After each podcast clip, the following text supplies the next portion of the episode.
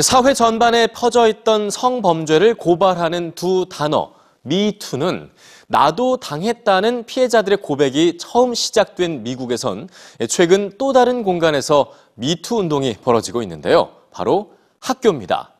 이 학교로 간 미투 운동, 오늘 뉴스G에서 전해드립니다. 여성들의 오랜 침묵을 깬 두 단어 미투. 작년 할리우드의 성추문 폭로와 함께 SNS에 등장한 미투는 미국뿐만 아니라 전 세계 여성들의 용기 있는 고백으로 이어졌고 SNS를 넘어 실질적인 사회 변화를 요구하는 운동이 되었는데요.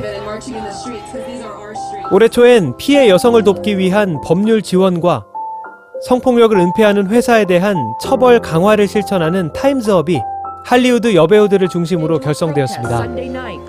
Time's up! Time is up. Folks, time's up. 그리고 SNS엔 미투 옆에 새로운 단어가 등장했는데요. 바로 K12입니다. K12는 유치원에서 고등학교까지 12년간의 교육 과정으로 미투 K12는 학교에서 벌어져 온 각종 성폭력을 고백하는 해시태그입니다.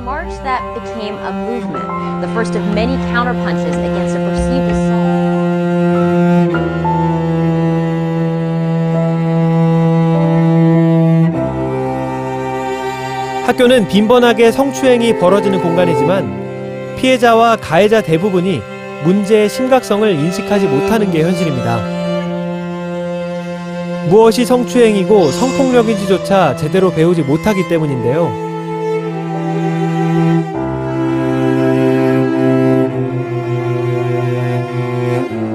미투 K12는 학교 성교육의 변화를 요구합니다. 남녀의 생물학적 차이나 피임에 집중한 낡은 성교육에서 벗어나 성희롱과 성폭력이 구체적으로 무엇인지 집중적으로 가르치는 것이 피해자뿐만 아니라 가해자가 발생하는 것을 막을 수 있기 때문입니다.